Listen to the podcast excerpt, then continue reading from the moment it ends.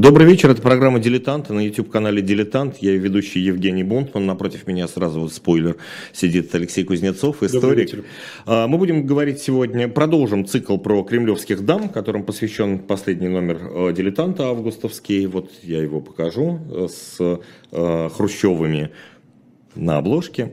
В прошлый раз говорили про Нину Хрущеву с Ниной Львовной Хрущевой, ее внучкой-правнучкой если хотите, пересмотрите, переслушайте обязательно. Э, это была удачная беседа. И в прошлой программе мы говорили, я так самонадеянно несколько сказал, первая леди СССР э, Нина Петровна Хрущева, на что Нина Львовна Хрущева меня поправила и сказала, что первой леди СССР все-таки была Екатерина Фурцева, э, министр, министр культуры при Хрущеве и, в общем, и, и после Хрущева.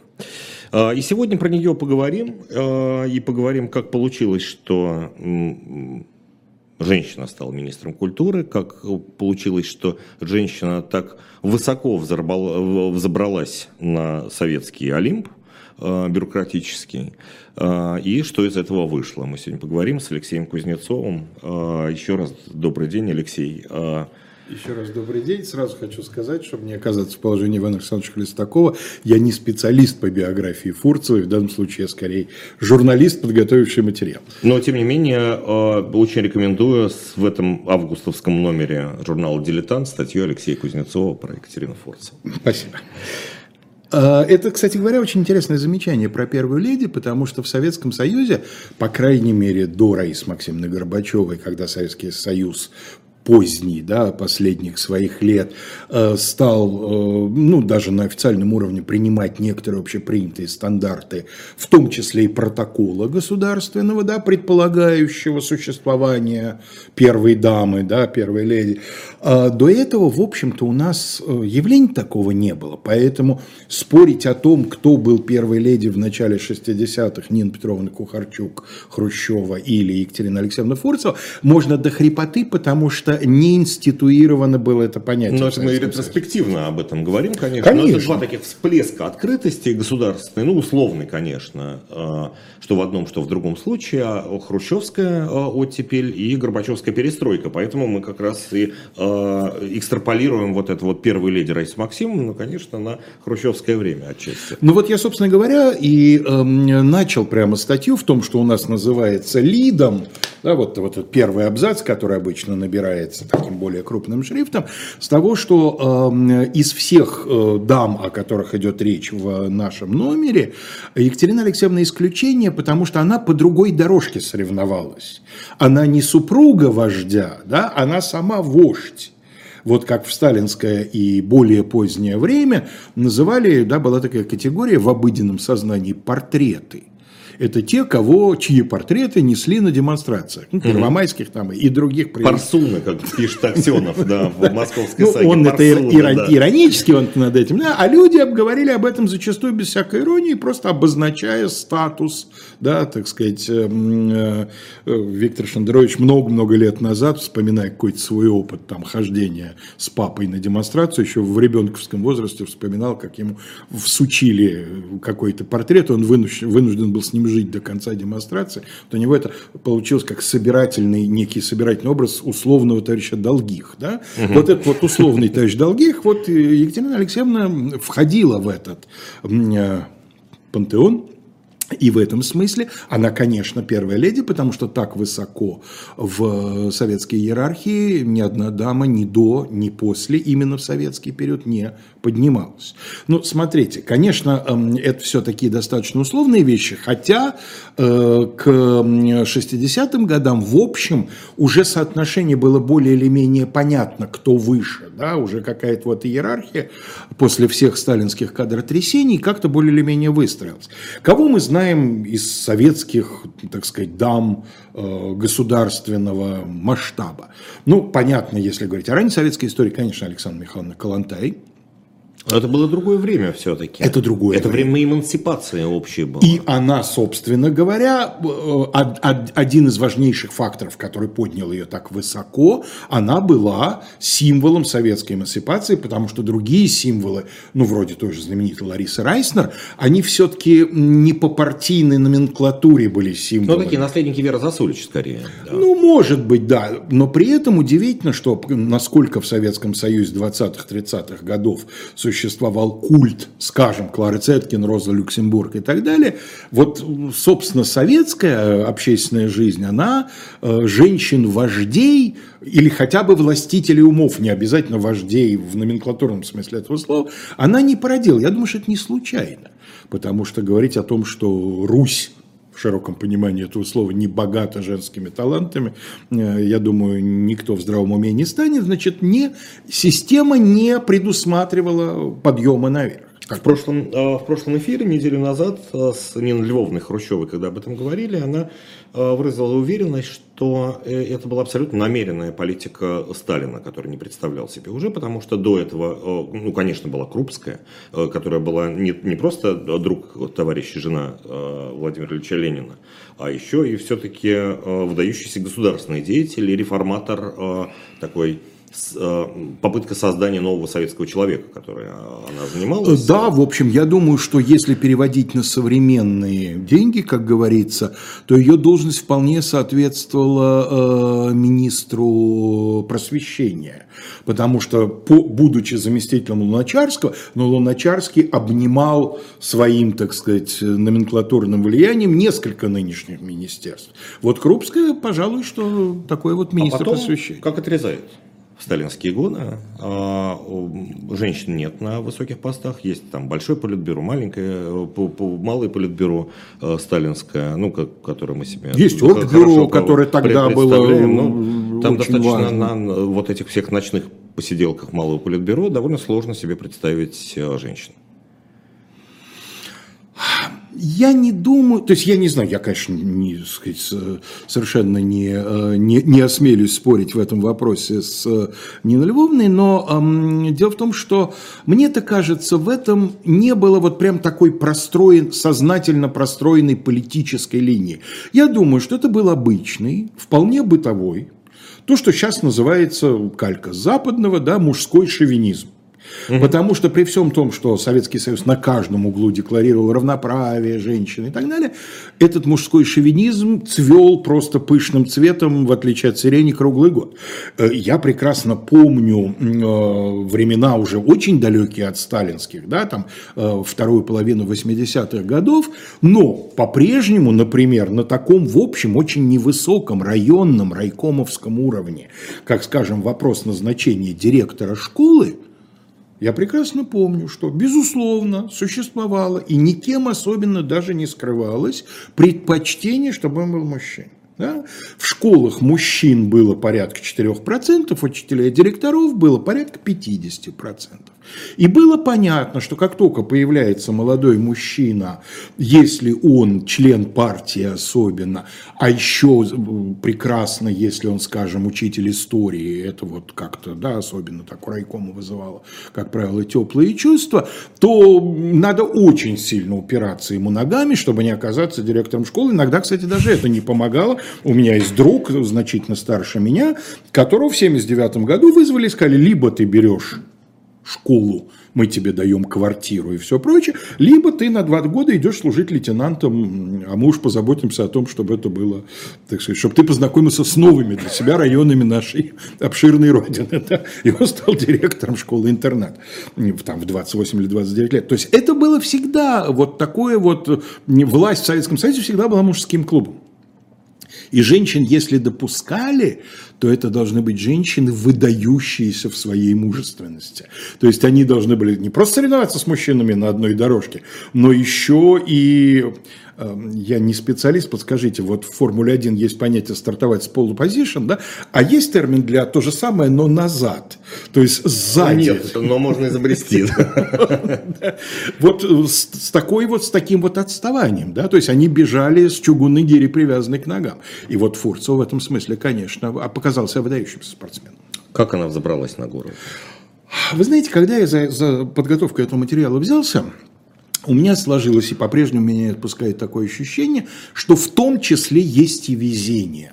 Вот есть несколько, по меньшей мере полдюжины ситуаций, когда вот именно в нужное время она оказывалась на этом месте. На полгода раньше не могла оказаться, э, точнее, на полгода позже уже не смогла бы оказаться, а на полгода раньше могла оказаться например? В, списках репрессированных. Ну, например, э, ситуация, когда она э, становится заметным в Москве пока еще на районном уровне партийным функционером, после того, как прошла волна большого террора. Да? А вот саму волну большого террора она не занимает так, ну то есть в принципе и на ее постах могла попасть под раздачу, да, но вероятность была все-таки пониже, потому что одно дело э, функционера на уровне институтском, да, там так сказать институтского комсомола, институтского э, партбюро, а другое дело там уже уровень московского райкома. А можно это интерпретировать как то, что благодаря большому террору э, вы выдвинулось? Как и вся кадровая политика Советского Союза Союза многие выдвижения, я думаю, что подавляющее большинство, происходили потому, что места освобождались э, в результате определенных очередных там кампаний и всего прочего. Да?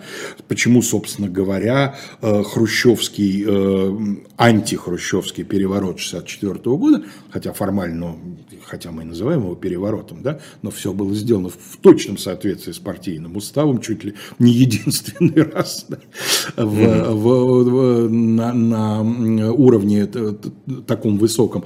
Вот, э, он же проходил под лозунгом стабильность кадрам, да, так сказать, прекращение вот этой вот аппаратной, аппаратного напряжения. А до этого, да, да, самый обычный способ расчистки места. Причем нужно, конечно, преемнику было тут же моментально в воздухе, перевязывая шнурки, уже занять правильную позицию. И Фурцев это постоянно демонстрировал. Это был такой в течение ряда лет секретарь московского эм, э, горкома и обкома партии, сначала второй, потом первый, председатель московского исполкома он был Попов. Ну, так не говорил Харитонович, разумеется. другой.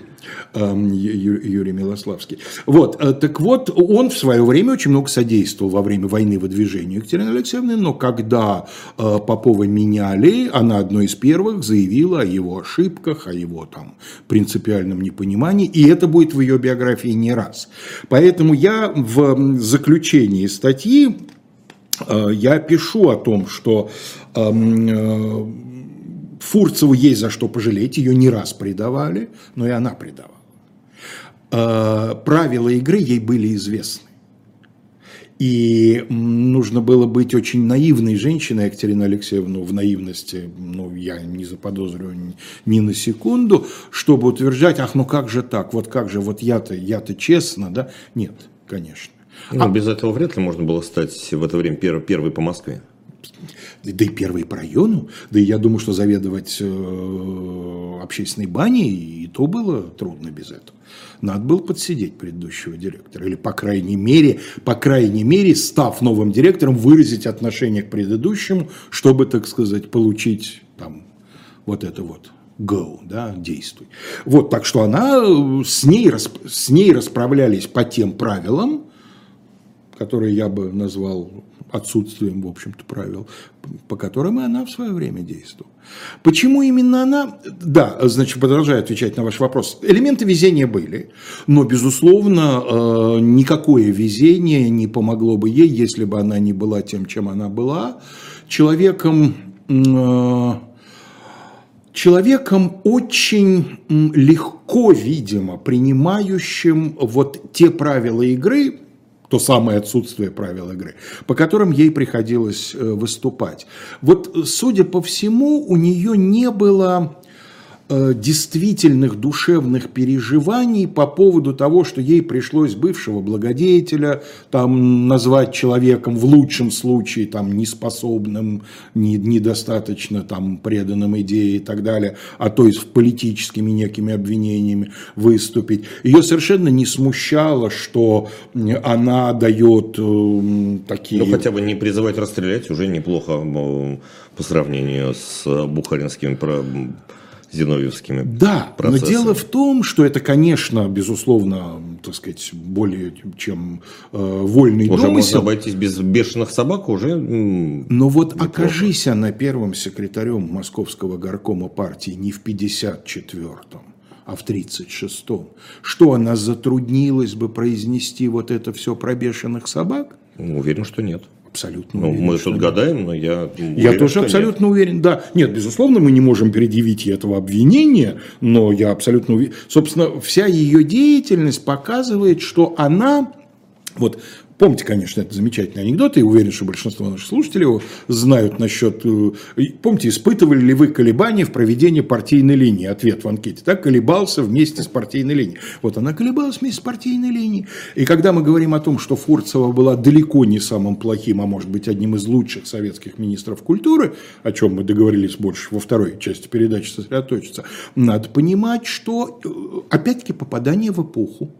Да, многие на ее месте э, ни, ничего не смогли бы сделать для оттепели. У нее были определенные таланты, ну, там можно спорить о слове таланты, э, которые э, как бы расцветили это дополнительными красками. Но была общая линия на некоторую либерализацию, и Екатерина Алексеевна проводила в жизнь некоторую либерализацию.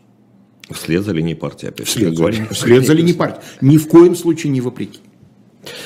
А, Алексей Кузнецов, историк, у нас в программе «Дилетанты». Говорим про Екатерину Фурцеву, а, министра культуры Советского Союза. Но до министра культуры она занимала, в общем-то, более высокие места. Это Конечно. Пони... Это понижение. Вот Конечно. Но, Дело в том, что вот... большинство-то ее помнит как министра культуры, а на самом деле это действительно понижение на ступень, а то и на две.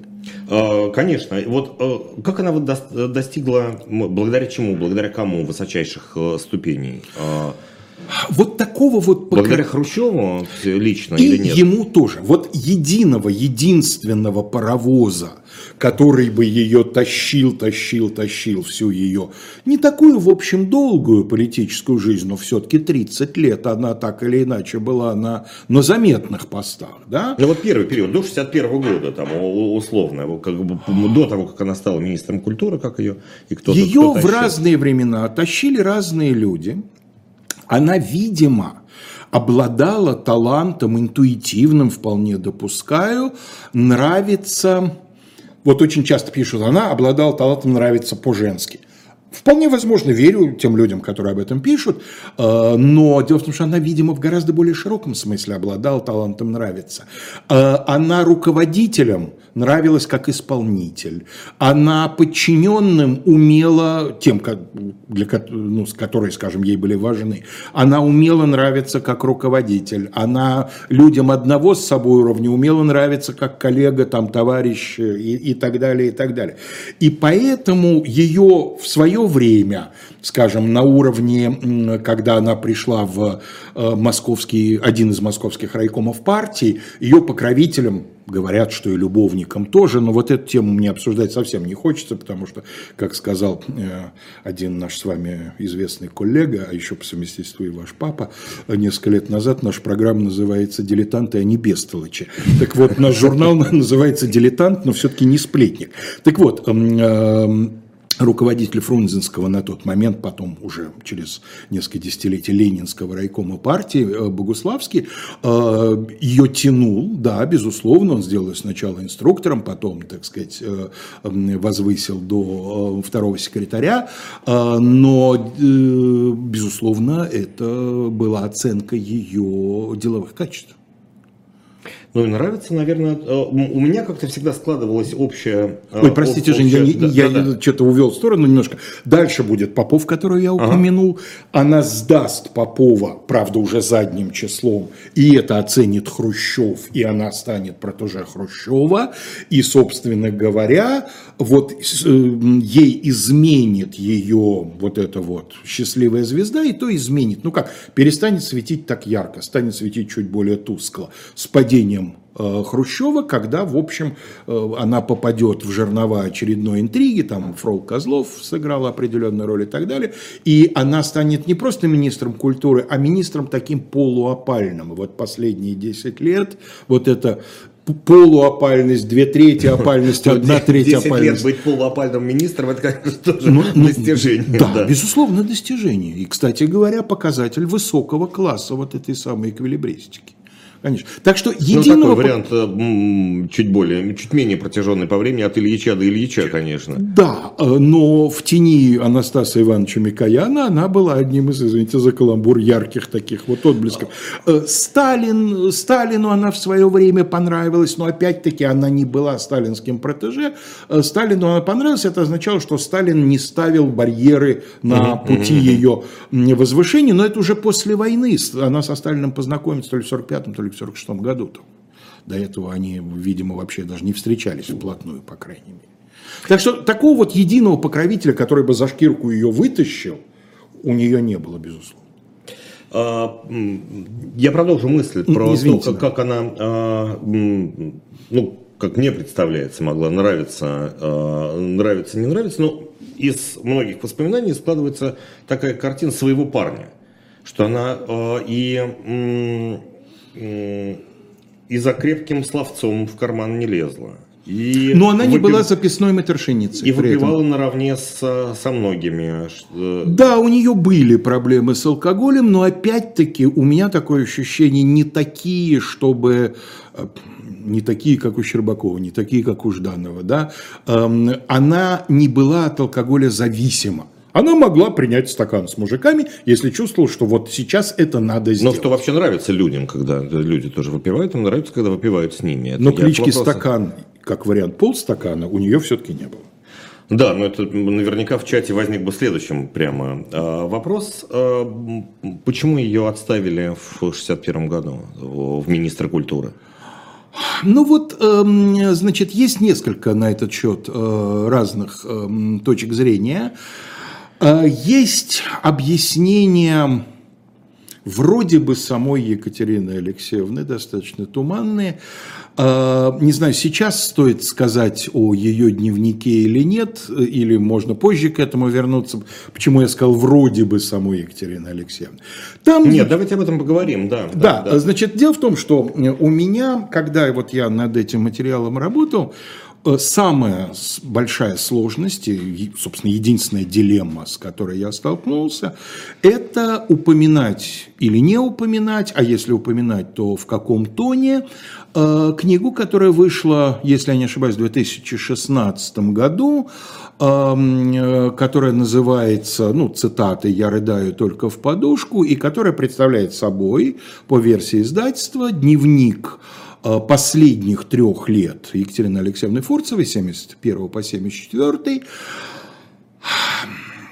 э, книжка, по поводу которой есть определенные, точнее текст, по поводу которого есть определенные сомнения в его достоверности. Э, что за сомнения? Ну, во-первых, когда мы встречаемся с мемуарами советских руководителей сталинского и после сталинского времени, нас сразу должно насторожить это, поскольку, мягко говоря, личные дневники не были приняты. Люди старались мемуаров не писать, за редким исключением. Да, но исключения все-таки были. Никита Сергеевич Хрущев. Никита Сергеевич уже в опале, уже пенсионером союзного значения. Здесь Екатерина Алексеевна еще при министерской должности, собственно, да, она в ней умрет. Но э, ощущение того, что отставка не за горами, что это вопрос может быть месяцев, может быть там одного-двух лет, безусловно, ее не могло не покидать. Это объективно ее не могло не покидать. Ну, все время, ну, невозможно бесконечно на этом канате, э, так сказать, успешно балансировать. Так что я вполне допускаю, что вот у нее было такое вот ощущение того, что пора подводить итоги, тем более, что здоровье очень серьезно уже пошаливало и все прочее. Э, так что тут чисто психологически э, я вполне допускаю, допускаю, что она действительно могла хотеть взяться за дневник. Тем более, что времена-то, в общем, были уже вегетарианские. А да? там нет никакого текстологического комментария к э, этому нет. дневнику? Нет, да? нет, к нему есть предисловие, ну. где очень кратко рассказывается история. Где черновики, как найдено, где Значит, э, это э, рассказано, но рассказано, так сказать, вот на, на уровне объемом в одну страничку. Дело в том, что Фурцева действительно была знакома и, видимо, испытывала определенные значит, ну, такую человеческую, взаимную человеческую симпатию к последней, четвертой жене Мао Цзэдуна, которая бывала здесь в Советском Союзе, лечилась, одевалась в том числе и так далее. Это все, так сказать, описано. И вот якобы, значит, э, сначала по совету своего врача, с этого начинаются дневники, которая советовала, ну, как, ну, психологическая разгрузка такая своеобразная, угу. да, вот, личные мысли поверять хотя бы бумаге, если людям нельзя, нет близкого человека и так далее. А затем постепенно приходит мысль, что вот эти дневники хорошо бы сохранить там для некоего отдаленного будущего. И ей приходит якобы в голову мысль за несколько месяцев до смерти переправить отправить эти дневники в Китай, значит, вот подруги, а та э, в последние месяцы, ну, не последние годы, да, в 77-м ее окончательно развенчают, в 75-м книжка это вроде бы будет издана очень небольшим тиражом, кстати, непонятно на каком языке. Сказано было, что после того, как, значит, банду четырех репрессировали, э, весь э, маленький тираж это, э, этих дневников пошел под нож в Китай, но сохранилось в университетской библиотеке один экземпляр. На каком языке? Где это? Фантастическая история во всех смыслах. В общем, в том, что называется провинанс, да, у искусствоведов, конечно, у этого текста плохо. Рукописи нет, нету даже вот этой книжечки китайской, с которой печатался. Второй аргумент против подлинности репутации издательства, не буду его называть, но это издательство. А так как получается, а, оригинал-то а, русского текста, если, если есть книжка на китайском языке, это же не обратно перевод Не факт, что на китайском, непонятно на каком она была малым тиражом издана в Китае. Может, она и была издана по-русски хотя мне не очень в это верится, потому что с учетом того, какое, какие отношения... Но это интересный прям отдельный вопрос для изучения. Это да. интересный отдельный вопрос. Но я в конце концов, чтобы не утомлять и не превращать передачу в источниковеческое такое, так сказать, эссе, э, я хочу сказать, почему я все-таки решил процитировать один абзац, и я его сейчас угу. там, чуть позже процитирую еще раз. Но оговорки, мне кажется, нравится. что необходимы абсолютно. Поэтому... Да, но с другой стороны, э, понимаете, что меня заставляет пока вот пока нет других аргументов, все-таки склоняться к тому, что это действительно ее подлинный дневник. Я его прочитал очень внимательно. Я не источниковед, я не специалист по ее биографии, но у меня ни разу вот ничто мне не резануло глаз такое, что прям вот бывает, да, ой, да нет, этого быть не может. Э, обычно подделка изготавливается с какой-то целью – ну, просто с коммерческой целью. Здесь смешно. Я не думаю, что издательство на этой книжке заработало миллиарды. Да? Никакого особенного шума. Вот вы заметили 6 лет назад появление дневника Форцевой? Ну, она вся растащена на цитаты, надо сказать, в интернете, конечно. Да, но не более того. То есть сказать, что там выстроились очереди ночные в Дом книги, там, в Молодую гвардию и так далее за этой книжкой, нет, конечно. Значит, как коммерческий проект, это вряд ли что-то такое вот выдающееся. Фальсификация нужна для того, чтобы создать некий нужный автору фальсификации образ. Да? Велесова книга, понятно зачем. Это целая идеология за этим стоит. Э, опубликованные несколькими годами раньше тем же издательством дневники Берии, фальшивка совершенно очевидная, да, понятен автор, совершенно определенная за этим идеология. Лаврентий Павлович – мудрый технократ, далеко смотревший вперед. И вообще, если бы не Хрущев, а Берия победил бы летом 53-го, мы бы жили совсем, значит, по-другому, со знаком плюс, да? А тут со страниц вот этой книги глядит абсолютно родная Екатерина Алексеевна, и мое знание, ну, знание обогатилось подробностями, а вот отношение, знак – не изменился ни на миллиметр. Э, со страницы этой книги глядит, э, в чем-то ограниченная, хотя меньше, чем, скажем, в фольклоре, да, она, безусловно, не была таким валенком, каким ее изображают. Как в анекдоте про Пикассо. Как в анекдоте про Пикассо и целом ряде других анекдотов. Анекдот про Пикассо я здесь привожу, естественно. Ну, знаменитый, да. Да. Вот. А, причем я привожу цензурный вариант, там есть варианты более, еще более народные, да. Вот. Самоуверенная, уверенная в своей правоте, э, всегда найдущая, находящая себе оправдание, э, вообще такая довольно самодовольная, ограниченная партийная чиновница. И вот фальсифицировать для того, чтобы представить э, портрет, мало чем отличающийся от оригинала, зачем? Потому что если это фальсификация, то я хочу сказать, работа качественная. Ну, дай бог.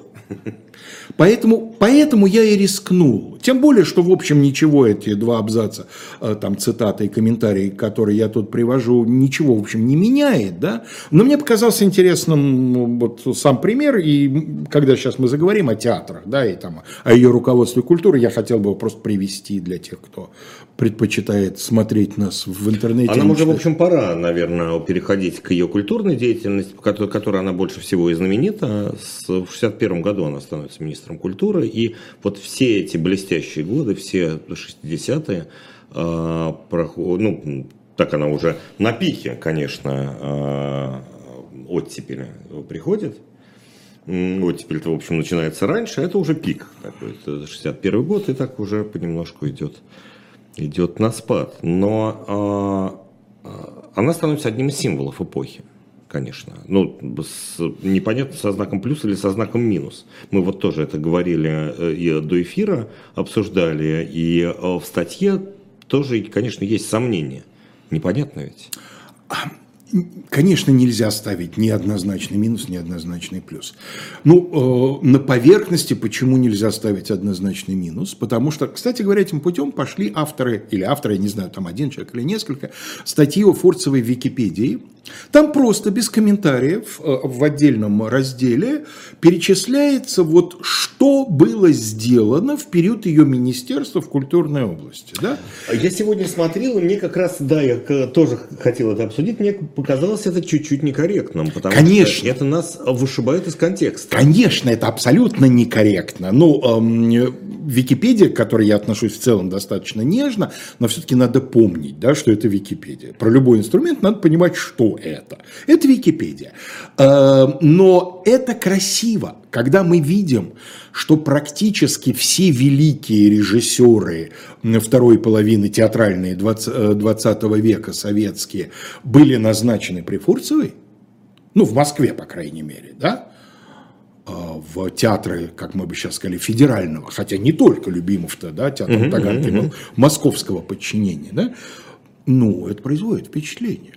А когда перечисляются выставки буржуазных, иностранных, не пролетарских, не социалистических, так сказать, представителей разных видов э, искусства, проводившиеся в СССР в это время, хочется приподнять шляпу да, когда э, мы, ну, литература была не совсем по ее ведомству, литература все-таки шла отдельно как-то вот в Советском Союзе и при Сталине, и э, после Сталина, но тем не менее кое-какое влияние она, так сказать, на, на этот вопрос тоже имела. Э, ну да, хочется сказать, конечно, какой же тут минус. Но вы совершенно правы, безусловно, в каждом конкретном случае нам надо задаваться вопросом. Благодаря или вопреки? Благодаря, вопреки или вообще сбоку от. Или она просто технически визировала там третьим или четвертым человеком там то или иное назначение. Но вот что в пользу плюса.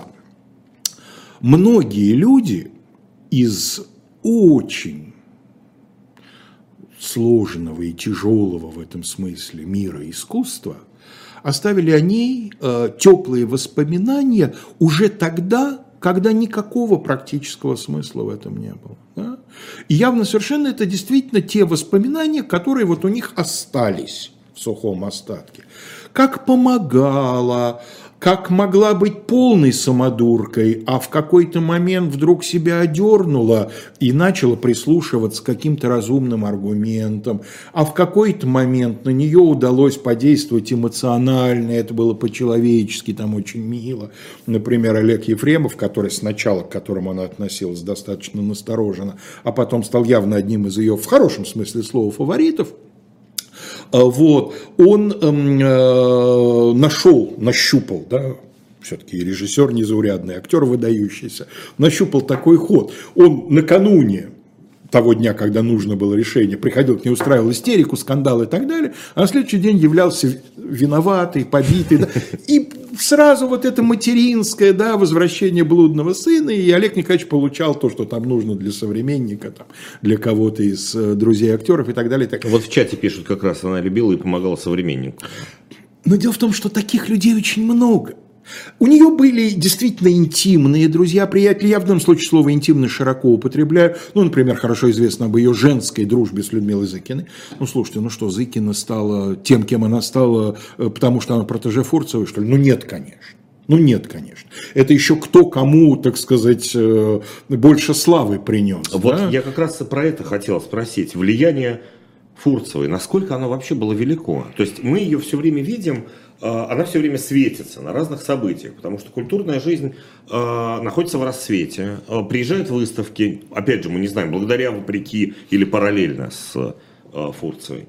Приезжают актеры, приезжает там условно Джин Бриджида, приезжает э, э, еще кто-нибудь, приезжают французские актеры и актрисы. И она все, все время с ними составляет некоторый диссонанс. Вот, но насколько она принимала решения какие-то. Вот. Насколько министр культуры вообще важная, э, важный пост? Вот в этом самом дневнике э, есть очень много эпизодов, кстати, таких, ну, э, не находящихся в открытом доступе, поэтому если это фальсификация у нее есть автор, этот человек либо очень рисковал, потому что некоторые участники событий и свидетели еще живы, а, что тоже, конечно, наводит на определенные размышления, когда Форцева с горечью пишет, вот что ж такое, блин, вот я выступаю, скажем, против там закупки э, совэкспортфильмом э, какого-то, значит, нет, не совэкспортфильм, совэкспортфильм это наоборот, да, угу. Госкино, закупки какого-то там западного фильма, а они вроде как слушают, кивают, а потом его закупают, и в результате всякая пошлятина там обрушивается на Фантомаса, на Анжелику особенно и так далее. Ну, действительно, в общем-то, пошлятина, хотя фильмы, у этих фильмов есть свои достоинства, безусловно, и э, спросить сегодня людей, которые жили в то время и ходили в кино, и, конечно, они, скорее всего, будут вспоминать это как яркие события. Ну, нет, да. ну это такая очередная борьба с Пинкертоновщиной. Да, то, что... совершенно верно. Но я к тому, что, судя по всему, ее слово не только не было последним, но в каких-то вопросах достаточно важных она не была даже решающим. Э, она, конечно, не была в положении диктатора от культуры. Влиять могла. Вот тот самый пример, э, к которому я все подводил. Значит, она рассказывает некую интрижку, которая возникла в театре Маяковского. Э, некая группа актеров и администраторов, как обычно, решили подсидеть главного режиссера Гончарова, тем более, что человек очень властный, тоже с очень непростым характером. Вот, а много мы знаем главных режиссеров с простыми характерами. Вот я, например, сейчас затруднился бы хотя бы одного назвать. И э, они решили воспользоваться тем, что Фурцева осталась явно недовольна одной постановкой. Она там разобралась, всех наказала, кроме Гончарова. Как она описывает э, свое отношение к спектаклю? Я осталась недовольна его последней постановкой, его Гончаровской. «Трамвай желания» – слащавая мелодрама, без которой советский зритель вполне мог бы обойтись. Пьес, показывающих изнанку буржуазного общества, у нас было поставлено столько, что еще в одной нет никакой нужды. Особенно в ленинский год, 70 Я высказал свое мнение по поводу спектакля и немного покритиковала Гончарова. Критика была заслуженной. Сама себе угу. поставила пятерку, да? Надо отдать Гончарову должное. Он правильно воспринимает критику. Не спорит, не оправдывается, а принимает к сведению, мотает на ус. С такими людьми приятно работать. Они стараются не повторять своих ошибок. Трамвай пользуется успехом у зрителей. Наконец-то в маяке маячит в кассу очередь, пошутила недавно Морецкая. Конец цитаты. Слушайте, какая прекрасная фраза. Да? Угу, Если угу, это угу. фальсификация, то человеку, который это сделал, я бы задним числом дал Ленинскую премию. Ленинскую, потому что задним. Да? А, самоуверенность, абсолютная уверенность в том, что партийная критика спектаклю только на пользу, и тот режиссер, который не спорит, тот прав. Да? Угу, угу. И вот смотрите, я покритиковал, и Гончаров прислушался, и сразу очередь указ. Коню ясно, что люди ломились на трамвай желания, потому что это не слащавая мелодрама. А потому что это трамвай желания. А потому что это великая пьеса. Советский зритель действительно видел дофига пьес, показывающих изнанку буржуазного общества, но очень мало из них было талантливых. А это вещь очень талантливая. Я не уверен, что Тенниси Уильямс согласился бы с оценкой своей пьесы как, так сказать, э, произведение, раскрывающего изнанку буржуазного общества. Но люди шли на талантливую вещь, поставленную, безусловно, талантливым человеком. Гончаров талантливый, конечно. Сыгранную, кстати говоря, очень талантливыми актерами. Насколько фурцевская критика изменила спектакль. Я думаю, что мудрость Гончарова э, в результате выразилась в том, что он из спектакля главное убирать не стал, сделал какие-то там минимальные косметические поправки, начальство довольно. Но вот к вопросу о плюсе. Ей не понравилась пьеса. Могла зарубить вообще? Да одной Нет. фразой про ленинский год. Вы что, товарищ Гончаров, вообще голову себе отлежали в рабочем кабинете, да? У нас ленинский год, ну-ка быстренько ставим кремлевские куранты, человека с ружьем и, так сказать, другие пьесы там молодых талантливых авторов. Какой трамвай желаний? Вы что за пьесу, так сказать, с явным совершенно душком и, и так сказать, прочим Этим ну, самым... и уже вполне себе суровый 70-й год, это не 63-й. Совершенно верно, оттепель по любому счету уже конечно. закончилась. Но не убивает же. Слушайте, сегодня опубликована стенограмма, и вот в ее подлинности сомневаться не приходится, знаменитого э, разговора о постановке Можаева в театре на Таганке, да? угу. о, о живом. А Фурцевой, конечно, спектакль не понравился. И не мог он ей понравиться. Ни эстетика брехтовская, ни эстетика любимовская, ни, конечно, идеология этого спектакля ей были не близки. Да? Ругалась. Спектакль шел, прошел некоторое время. Да, его прикрыли, но славу, и, кстати, Юрий Петрович ведь прекрасно умел вот из этих начальственных наездов извлекать определенную славу, и Таганка же, вот при, при, так как при Фурцевой она гремела, она при Демичеве греметь не будет. И дело не в том, что там Юрий Петрович устал или актеры состарились, что во второй половине 70-х, кто из них там состарился? Юрий Петрович или устал? Нет, конечно. Ну, вторая половина 70-х тоже не равна первой. Вторая половина 70-х конечно, это уже конечно. 70-й после Солженицына. Но я к тому, что она, имея возможность э, пустить бульдозеры, как это будет сделано по другому поводу угу. в другом случае, но она и на, на театр на Таганке могла пустить бульдозер, снять режиссера Проблемы, что ли?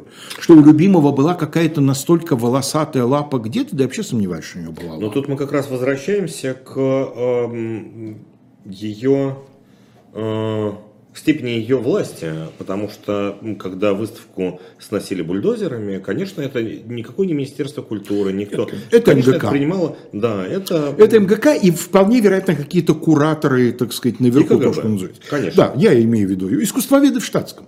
Да, да, да, Те которые, самые. которые ходили как раз по пустырю перед этим, как Хотя описывается все я это, да. думаю, что Екатерина Алексеевна, может быть, ее коробил э, способ, но вряд ли она была в принципе против того, что э, абстрактное искусство, ну хорошо, на Западе оно пусть существует, на то он и загнивающий, да, э, иногда можно советскому зрителю что-то из этого показать с комментарием, вот смотрите, какая гниль, но у нас-то этого точно не должно быть, у нас должно Но быть. у нее был манеж.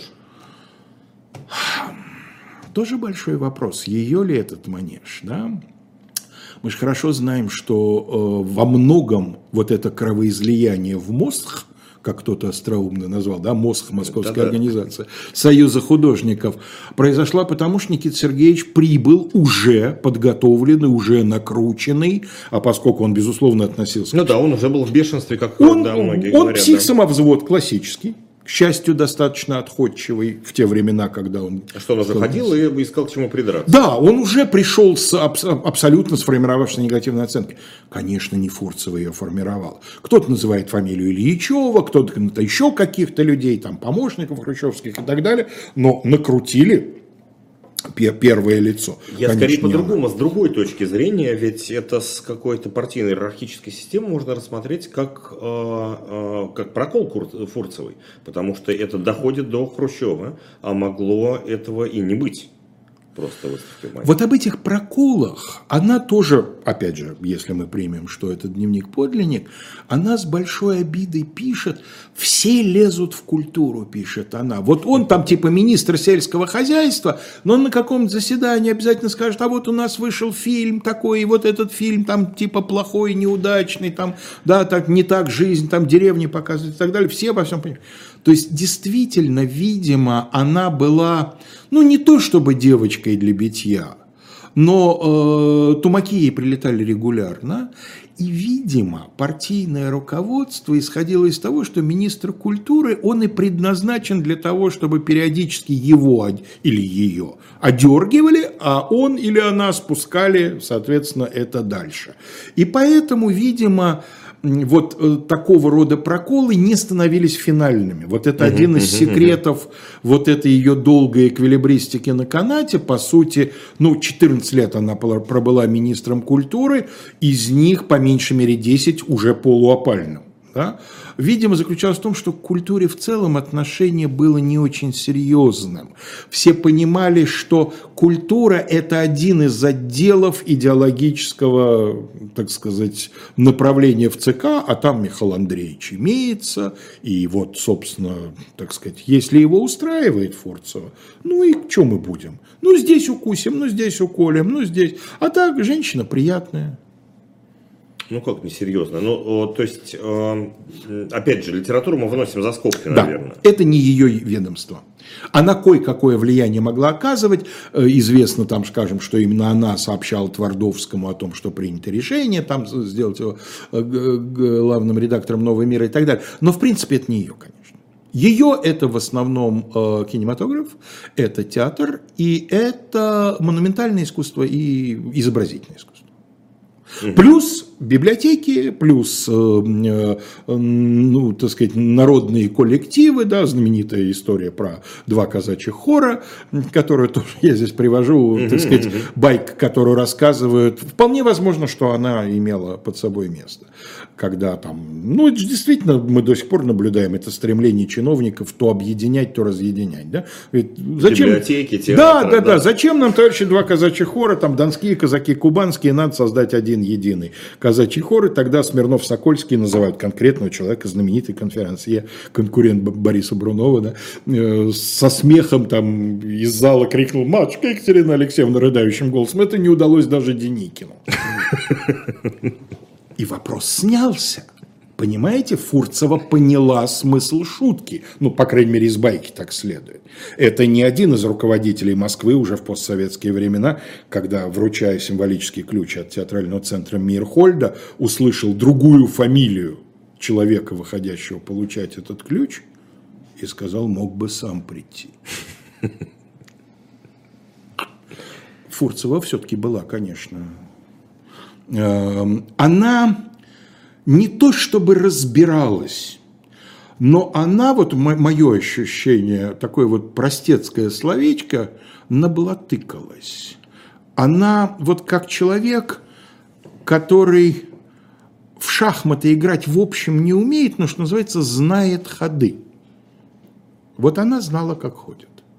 А что ей нравилось вообще? Было что-то из нового, а, условно современного искусства, а что ей нравилось 60-х годов. У меня такое ощущение. Не только это все сплошной Всеволод Вишневский какой-нибудь. Нет. Всеволода Вишневского она явно воспринимала как монументальную пропаганду. Да, это вот, так сказать, имеет большой идеологический смысл. Оптимистическая трагедия – это вот надо школьников на нее водить. А для души она, видимо, была эм, действительно, и, так сказать, совсем от женской темы не идешь, она, видимо, была такой вот очень романтической, как ни странно, в глубине души особо. Почему ей так современник-то потом понравился? Вспомните ранний современник. Mm-hmm. Это э, было непривычно, не шаблонно, но это выглядело, это и было, конечно, это не только выглядело, очень чисто, наивно. И хотелось так вот по-матерински и по-женски одновременно пригорюниться, слезку даже позволить себе пустить, сказать, ну, молодежь, да, ну что, мы что же когда-то были, вот, и комиссары в пыльных шлемах склонятся молча надо мной. Вот вполне возможно, что вот я все равно паду на то и на то единственное гражданский, тем более, что у у современника на этот счет, да, было, так сказать, немало действительно выдающихся достижений. И Таганку, я думаю, она не давила в конечном итоге, не потому, что я был симпатичен Любимов, не потому, что у него были какие-то очень, там, сказать, серьезные защитники, а потому, что она понимала, что это все равно некая романтика. Вот у меня такое ощущение. То есть все в пределах допустимого такое. Ну, то есть это продолжение оттепели получается, что Именно. А, а, ром, революционная романтика, романтика, но в рамках, а, опять же, сохранения общей идеологической канвы. Вот я вспомнил этот самый сентиментальный марш Акуджавы, вспомнил достаточно случайно, а сейчас имел минуту над этим подумать и мысленно себя похвалил. Ведь это действительно, вот эта песня замечательная, это выражение настроения той эпохи, настроение в основном поколения Акуджавы, это следующее зафорцевое поколение, потому что она все-таки 910 года рождения, да, а Акуджава кумир людей, э, все-таки родившихся в середине 30-х, да, перед самой войной и так далее. Но это настроение, которое ей не было чуждо. Алексей Кузнецов, историк, говорим про Фурцеву и все-таки э, все про минусы. Э, не пустил Ростроповича, например. Э, Художник. За Солженицына художников какие. Ну, вопрос о Солженицыне уж точно решался не на уровне Министерства культуры. Ну, Ростропович-то, в общем, из-за Солженицына пострадал, безусловно. Тоже вопрос. Я, думаю, я вполне допускаю, что этот знаменитый эпизод с проживанием Солженицына на даче Ростроповича стал последней каплей.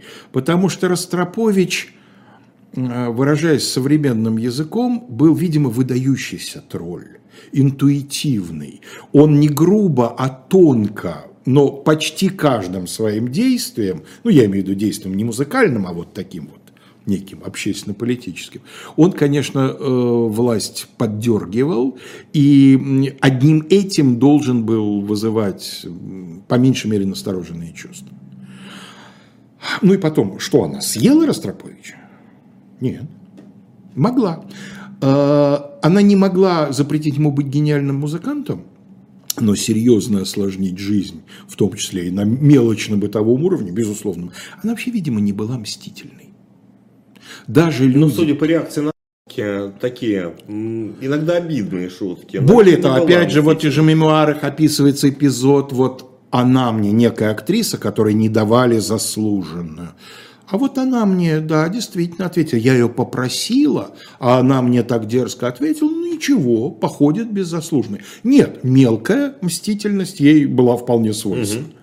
Я не хочу сказать женская, чтобы не нарвать, партийная мстительность, чтобы не нарваться, да. Вот, а, но вот по большому счету, вот, отомстить так, чтобы в, в асфальт закатать.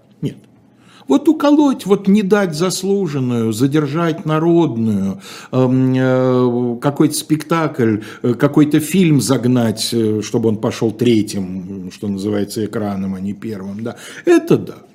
Но очень часто все-таки не из личных соображений, а чаще из ее понимания задач, воспитательных задач.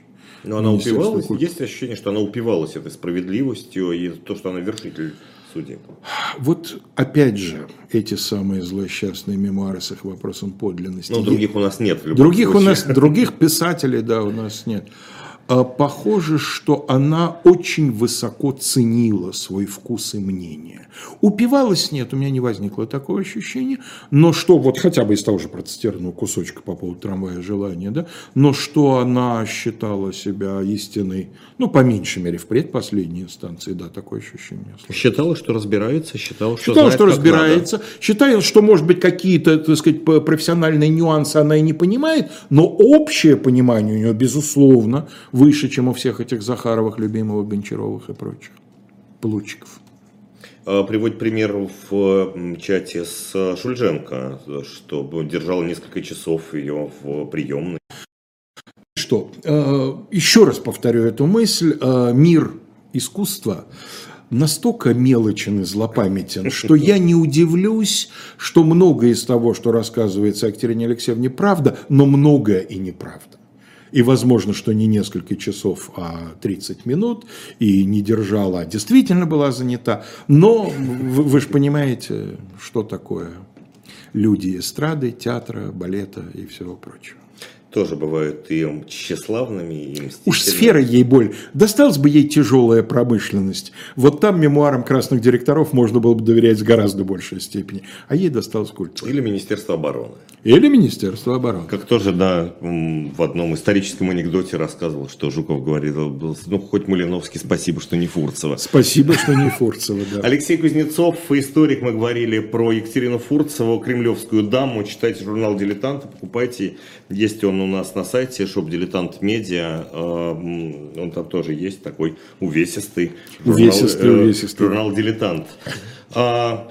Мы продолжим э, каждую неделю говорить про кремлевских дам в том, в том или с того или иного ракурса, а э, вы сейчас переключайтесь на канал «Живой гвоздь», там будет Ольга Журавлева в студии и по зуму Станислав Кучер, публицист и путешественник в рамках программы «Особое мнение». В 20, программа 2022, Виталий Дымарский ведущий, гость э, по зум, и ведущий, и гость будут по зум, Дмитрий Орешкин, независимый политолог. Спасибо, всего доброго.